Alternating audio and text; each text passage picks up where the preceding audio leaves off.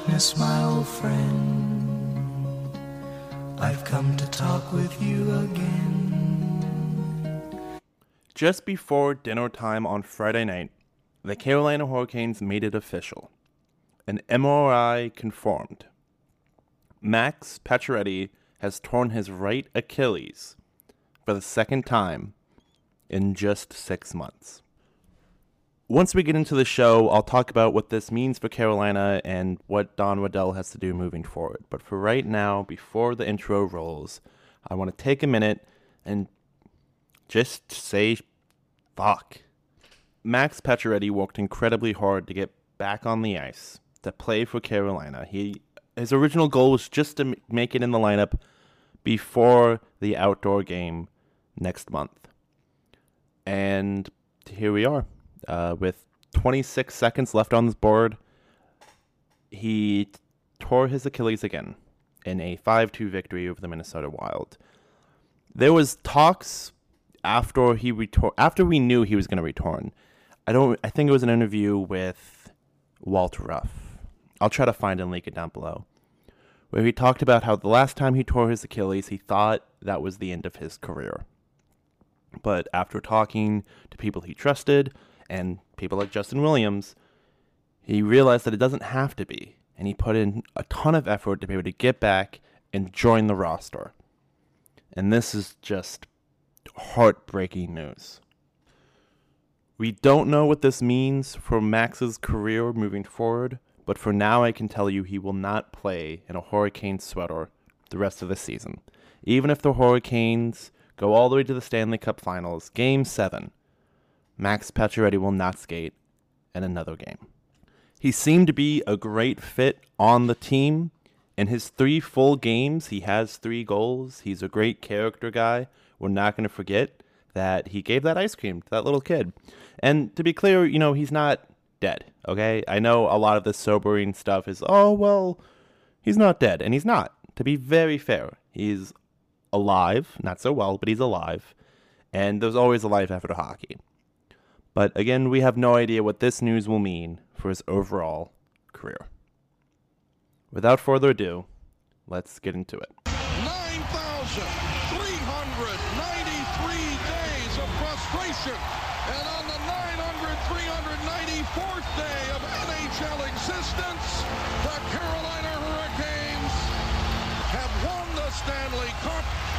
Welcome to Home Ice Advantage, with historical perspectives, modern day deep dives, special guests, and a healthy mix of good, bad, and or hot takes. This is the best place for you to learn about your Carolina Hurricanes. I just want to say thank you, and I'm looking forward for this challenge. It's an honor, and I think we're going to do great things.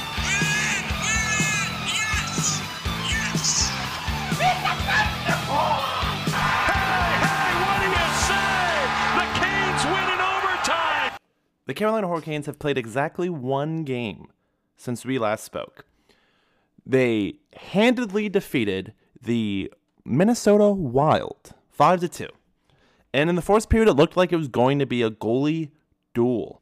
Marc-Andre Fleury had to stop 11 shots by Carolina and Freddie Andersen had the easier time of 6. Ultimately, both teams would go into the intermission scoreless. Then, shortly into the second period, Kaprizov would open scoring, and that's when the Hurricanes were like, "Oh wait, aren't we supposed to be like stupid good?" And then they scored five unanswered goals. Barnes scored, then Skjei scored on the power play, then Teravainen got a shorthanded. Chatfield decided, "Oh wait, I want to score," which is just something he can apparently turn on. Necas would collect a power play goal before uh, Boldy would get the second for Minnesota, but by that point, their hole was already too deep, and again, Carolina would win five to two. It's good that we beat Minnesota. Okay, I we're going to talk about some heavy stuff moving forward, and I just want to point out that hey, we beat Minnesota, and that was a good thing. In the final minutes of the game, Jaccob Slavin left the bench and went to the locker room, which I personally didn't notice during game action. I found out much later. Um, I think we can all understand how I got distracted. But Slavin didn't play the final couple of minutes, and a lot of fans were speculating that he could be facing an injury here. Maybe not long term, but a game or two. And luckily, Rod Brind'Amour spoke about that after practice today at Invisalign Arena. He was asked if Jaccob Slavin would travel to New York with the team to take on the Islanders tonight. Yeah, we just, I mean, give him a little time today. You know, and we'll s- I don't think he felt 100% after the game, so we just give him a little time today. Did he get banged up on that last shift? I don't know. Okay. I have no idea. I have no idea is kind of like how Rod Brind'Amour should answer every question, and not because he doesn't know. It just I don't know. Uh, Power play is gonna work out when it does. Uh, I don't know. That's a question for someone else. Like I don't know. Could you imagine if Rod Brind'Amour became one of those coaches that just never wanted to answer anything ever? I'm really just trying to uh, obfuscate so I don't have to talk about Max Pacioretty. I opened the show with it. You clearly already know it's taken over Canes' everything since the announcement was made. Max Pacioretty, the 34 year old winger, has torn his right Achilles for the second time in just six months. Again, we can't speak on what this will mean for the rest of his career. That's up to Max. Hopefully, he'll go on. He'll, he'll take one last run. And if he does, I hope that Carolina re-signs him, gives him another one-year deal. Honestly, he worked well in those three games. I understand it's a small sample size, but he worked really well in those three games. I don't want to jump straight into the well, what do we do now? So before we jump into that, I want you to hear Rod Brind'Amour's response to a question on the mindset of his team. If you didn't watch post game last night, he was asked last night what an injury like this means for the team, and you know, does it affect players? And he said practically, of course it affects the players, but you need this. You have to deal with this emotion. And then he was asked today if his players had had a moment to reset. Well, yeah, they got a job to do. I mean, I mean, it's, you feel bad for your teammate. That's really the end of the day, um, especially knowing what he just went through to, you know, get back. And uh, you know, they definitely feel for him. But at the end of the day, it doesn't change what they have to do. Have you talked to Max? Well, last night, no, he's not not in very good spirits. As you know, he's getting checked out today. I think as we speak. Um, but uh, you know, it's just kind of what you would expect. Is there anything you can say to him at this point? No, I mean, what are you gonna say? I mean, it's he knows what we're all thinking of him, but it doesn't really do much. I mean, he knows, you know, we don't know exactly what has happened, but I know it didn't look good. So So, what do we do now? That's the question on everyone's mind. What does Don Waddell and his staff do now? From before the season even started and then to well after it got underway, including just a few weeks ago before Pacioretty rejoined the lineup, Don Waddell had said that Max Pacioretty was supposed to be the team's trade deadline acquisition. There was no need to go find another deal. They already made the deal in the offseason. And honestly, it was kind of a dope plan. It would have worked out really well. Except the hockey gods didn't look kindly upon us. And here we are. Clearly, you have to replace his scoring. That's what we needed Max for. And there was not a lot of I don't I don't options, guys. Like just options. Carolina doesn't like rentals. You're going to hear this from everyone. I'm sorry. Carolina doesn't like rentals. And that's mostly true. We have done rentals before. Think Max Domi last year. But we've never done like, well, I, we haven't done in the Dundon, Waddell, Brind'Amour era a marquee rental. And if we're going to do one any year, I could see it being this year. The problem is who and what do they have to give up for it? They're not going to give up Seth Jarvis. That will not happen. They're not going to give up Martin Necas. That will not happen. From watching Don Waddell and his team work, really Eric Tulsky, you can tell that they're not hedging the future on short term success. Hey, if the success doesn't come short term, it's fine. We look great long term. That's that's the way they've played this the entire time. So I don't see us trading, you know, we're going to send Hovack, uh, Hovack, excuse me, jumped the gun on that one. Uh, we're not going to send Seth Jarvis, our most promising young player, and I don't know, first round pick for Horvat. That just will not happen. They will not do that. I could actually see them trading away a first round. Don't think it will be this year. If anything, it will be next year. This draft is just way too loaded. Unless the deal was really, really nice. Like, really, really stupid, extra nice. Patrick Kane is another option. Um, I know Chicago is a, in a bit of a bind.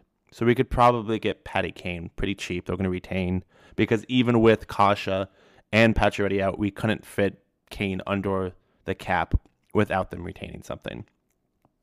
Here's the thing Patrick Kane has not been playing well this year. Yeah. In fact, he's injured. He's been battling it all season, and eh, the news walking around the rumor mill is that he'll probably need surgery. There's hell, I've seen rumors that he'll re-sign in Chicago for a year. He'll get his surgery and then be traded next year so that Chicago can still get something for him rather than letting him walk in the offseason after he's had the surgery. These I'm not the general manager of the team. I don't know all these answers. I've been texting uh, Wesley, former co-host of the show, for I don't know about an hour now, about possible options, and we have gone over a lot, including the return of uh, Nino Niederreiter, which I don't think will happen. Even the return of Max Domi, which I really don't think will happen. I mean, there's a lot that could happen here, and I don't see them getting a rental. I wouldn't mind if they did, 100%, but it's just not the way they operate. At least, uh, let me rephrase. They might get a rental, but it will not cost us prospects. It would only cost us draft capital. I don't see them giving up their future for that. And yes, while draft picks are important and they clearly value their draft picks, I mean, I don't think under Waddell Dundon that they've had less picks than rounds in the draft. But it's better to trade away a dart to throw at the board than someone you already see the promise of, which is why they wouldn't trade away Jarvis. And I don't know. I saw a couple. Well, what if they trade Necas? What what what are you guys doing? They're not trading Necas. Are you insane? Like actually though what the Hurricanes need to do, what Tom Waddell needs to do, what the management staff needs to sit down and look at is who can they get without giving away everything to get us more finish. And not like from Finland, a player like I'm not looking for Patrick Laine. Although maybe. Um, we want to get Patrick Laine. I mean someone who can bury a puck. And there's not a lot of them on the market right now. And there's even less of them that will going to be willing to give up a ton for. I was originally thinking that Don Waddell has not done a real like mid-season trade yet. And I don't know why, because he has, and I feel really stupid for not remembering. Uh, it was actually Wesley who corrected me because that COVID year is just too much, guys. Listen, there was the Ayres game, then there was a pause, then there was some trades. A lot of stuff happened. But it was that very same year that we traded for Brady Skjei and Vincent Trocheck. Two trades that have worked out in our favor pretty darn well. I don't know what the answer is. Hell, you might think you know, but you don't know what the answer is. Hell, I don't think Don Waddell knows what the answer is right now. He didn't just like get the news and was like, "Oh shit." Well, let me call up Florida. Which, by the way, we should try to pillage Florida. Sign, uh, Reinhart wouldn't be terrible. I'm just putting that out there. Maybe his contract's a little overpriced, but I'm just saying. He, he didn't just call anyone, is my point. There was no game plan written out for what happens if Pacioretty fucking tears his Achilles again. That didn't happen. So they're going to do some groundwork. I wouldn't expect anything for maybe a week or two. But I don't see them waiting until the deadline. So, I mean, maybe a little before or a little after the Stadium Series game, expected trade. Again, I don't think it will involve prospects. I definitely think it will involve draft capital in some way. An interesting note on the Brady Skjei and Vincent Trocheck deals is they both had term left when we traded for them, and I don't I don't know enough about the rumors. Um, I don't I'm not that well plugged into it, so I don't know if there's anyone that's going to fit that well. But uh, we'll find out. That's that's what this is turned into. We will find out. Near the end of Wednesday's episode, I mentioned that a lot of information had come out about, let's call it the Stadium Series weekend and a lot has developed since Wednesday. Not only have they finished the Sebastian Aho that's like on a skyscraper in North Hills, they've also added one to PNC Tower in downtown Raleigh, but this one of Svechnikov. And I'm gonna tell you, if you if you live locally in Raleigh, go drive past one of these things because they they are massive. like I don't have a better way to say it. I saw pictures of it, and I was like, oh my god, that's cool. And then I drove past the one in downtown and I was like, oh my God, that thing's massive. And then I walked my dog past it. I was like, holy cow, that is massive. So just if you're in Raleigh, you're local, it's not a far way out of your way, um, go ahead and stop and try to find one of them. But, anyways, so the Hall of Fame game will be on the 16th. Cam Ward will be inducted into the Hall of Fame. It will be well. I guess he's not the inaugural player because he'll be going in with Ron Francis, Glenn Wesley, and Rod Brind'Amour. But he'll be there. It's his night. Importantly, it's looking like they're not going to add a builder, which is one of the categories they could have done. But whatever, I don't care.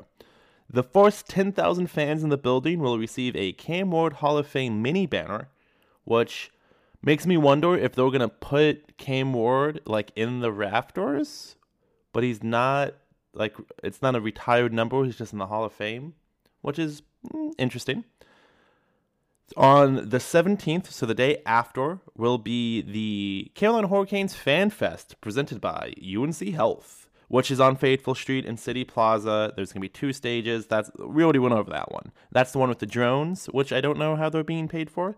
Uh, we already knew the Stanley Cup was going to be there. There was nothing super new on that. Um, there was uh, a couple things like there's going to be an obstacle course apparently but n- n- none of it's really like massive the next thing we have is the uh, well again the following day so this time the 18th game of the day the truly hard seltzer pregame is a thing and i'm not quite sure why i don't judge them for it all if anything i respect them but this was 100% they were like okay well we know people are going to tailgate what can we do to help them? And if you attend uh, playoff games or like important games throughout the season, they already have stuff that they do in the concourse in front of the building. But this time, though, I mean, it seems like they're going to do all the same normal stuff they do there, but also the Stanley Cup's going to be there. So, I, I mean, that one's nice. Uh, you have a UNC versus NC State basketball game a bunch of the uh, youth league players locally are going to be able to skate on the ice that they're going to use for the Stadium Series game. It's not going to be day of, but in the days following, they will get their opportunities to. And then it looks like they're bringing back the alumni game. Longtime fans of the team will remember the alumni game pre COVID. And then there will also be an NC State Force UNC hockey game played on the ice on the 20th. Both of those are going to be pretty cool, not going to lie. It even looks like season ticket members will get an opportunity to skate on the ice. I don't know. It's just all cool stuff there. And then we're going to end the show with something I bet some of you are like, hey, he hasn't mentioned this yet. This is big news. And then some of you are like, oh, thank God he hasn't mentioned this yet. It's such stupid news. But I am going to mention it. Martin Necas was robbed by the National Hockey League. And myself and every fan of the Carolina Hurricanes, Montreal Canadiens, I don't just throw some names in there, a bunch of teams, excluding the New York Rangers, were defrauded by the National Hockey League. We're not going to get too deep into it. We are definitely going to get too deep into it. But the size of a fan base is important for competitions like this. Don't get me wrong. But the dedication of a fan base is exponentially more important. So, for those of you who haven't realized what I'm talking about yet, Martin Necas uh, did not get selected for the NHL All Star game by the league. Andrei Svechnikov did. And that's fine. 100% good for Svech. And then Rod Brind'Amour will be the coach. Everything's fine there. Here's where things get tricky. There was a campaign to get Martin Necas in the All Star game. And Carolina Hurricanes fans went all out in this effort. And part of the fan voting this year, normally you would just go to NHL.com and you could vote 10 times a day for however many days they're going to run the campaign. They collect your emails so they can market to you. We move on with our lives. But this year, they're like, hey, we're going to do something really cool for the fans. We're going to involve Twitter. And every time you tweet hashtag All Star Game, whatever the fuck it was, and then the player's full name or their at on Twitter, that's one vote. And then every time it gets retweeted, that's one vote. And the Carolina Hurricanes blew the doors off that challenge. They brought shame onto every other franchise in the National Hockey League. We dominated it. Absolutely dominated. Me personally, I created a burner account just to retweet. When I had free time during the day, I would just sit there and retweet on my phone. I'm like, oh, okay, waiting for the elevator. Let me do some retweets right here. Waiting in the line at the grocery store. Let me do some retweets really quick. It worked out really well. I ended up retweeting 4,000 different tweets over those three days. And I'll tell you that there were people who were a lot more dedicated than I was. Kane Stats tweeted about it constantly. Walter Ruff, every single tweet he tweeted for those th- three days ended with the hashtag Martin. Say I did a very similar thing. Every time I tweeted, with a few exceptions, I signed it with NHL All Star vote Martin Necas. Every one of them. Because we are a dedicated fan base. How dedicated were we, you may ask? I mean, it's cool if we did this, but you know, there's only so many Canes fans in the world. It's not like it was trending anything. Oh, it was. Oh, that's mighty suspicious. The National Hockey League. You call yourself a league. You're a joke. You can't officiate a thing. You can't call a game. And you can't even facilitate a fan vote. And it's not, listen, whew, this one's going to hurt my soul. It, uh, had to clear that bad taste out of my mouth. Montreal is on our side. Montreal! They're fans. They're, they've taken a break. No one cares about KK right now because they wanted to vote in Caufield. And they did a great job as well. Not nearly as good as the Hurricanes, but they did a great job as well. Did not make the NHL All Star game because it seems to be rigged. It 100% seems to have been rigged. Or there, there, were, there are other alternatives to it being rigged. They, they could have just lied to us.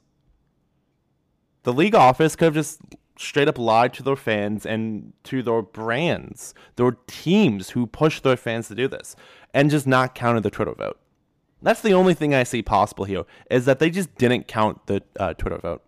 Like someone was like, "Oh, we should do this," and then they like just didn't, and that's massively messed up because that means what you did was manipulate fans of your game, of your league, to what? To build more branding? Oh, that's cool. Yeah, you really got the word out that the NHL All Star game's coming up. Except, how many of those fans have you now pissed off because you just lied? And I realize that some people are like, oh, this is silly. This is dumb. Why are we talking about this right now? We should be talking about Max Pacioretty. And I will say, first of all, I did. But I'm not going to talk about Max Pacioretty for 30 minutes. I don't want to be sad. But this one also matters because this is how the game grows.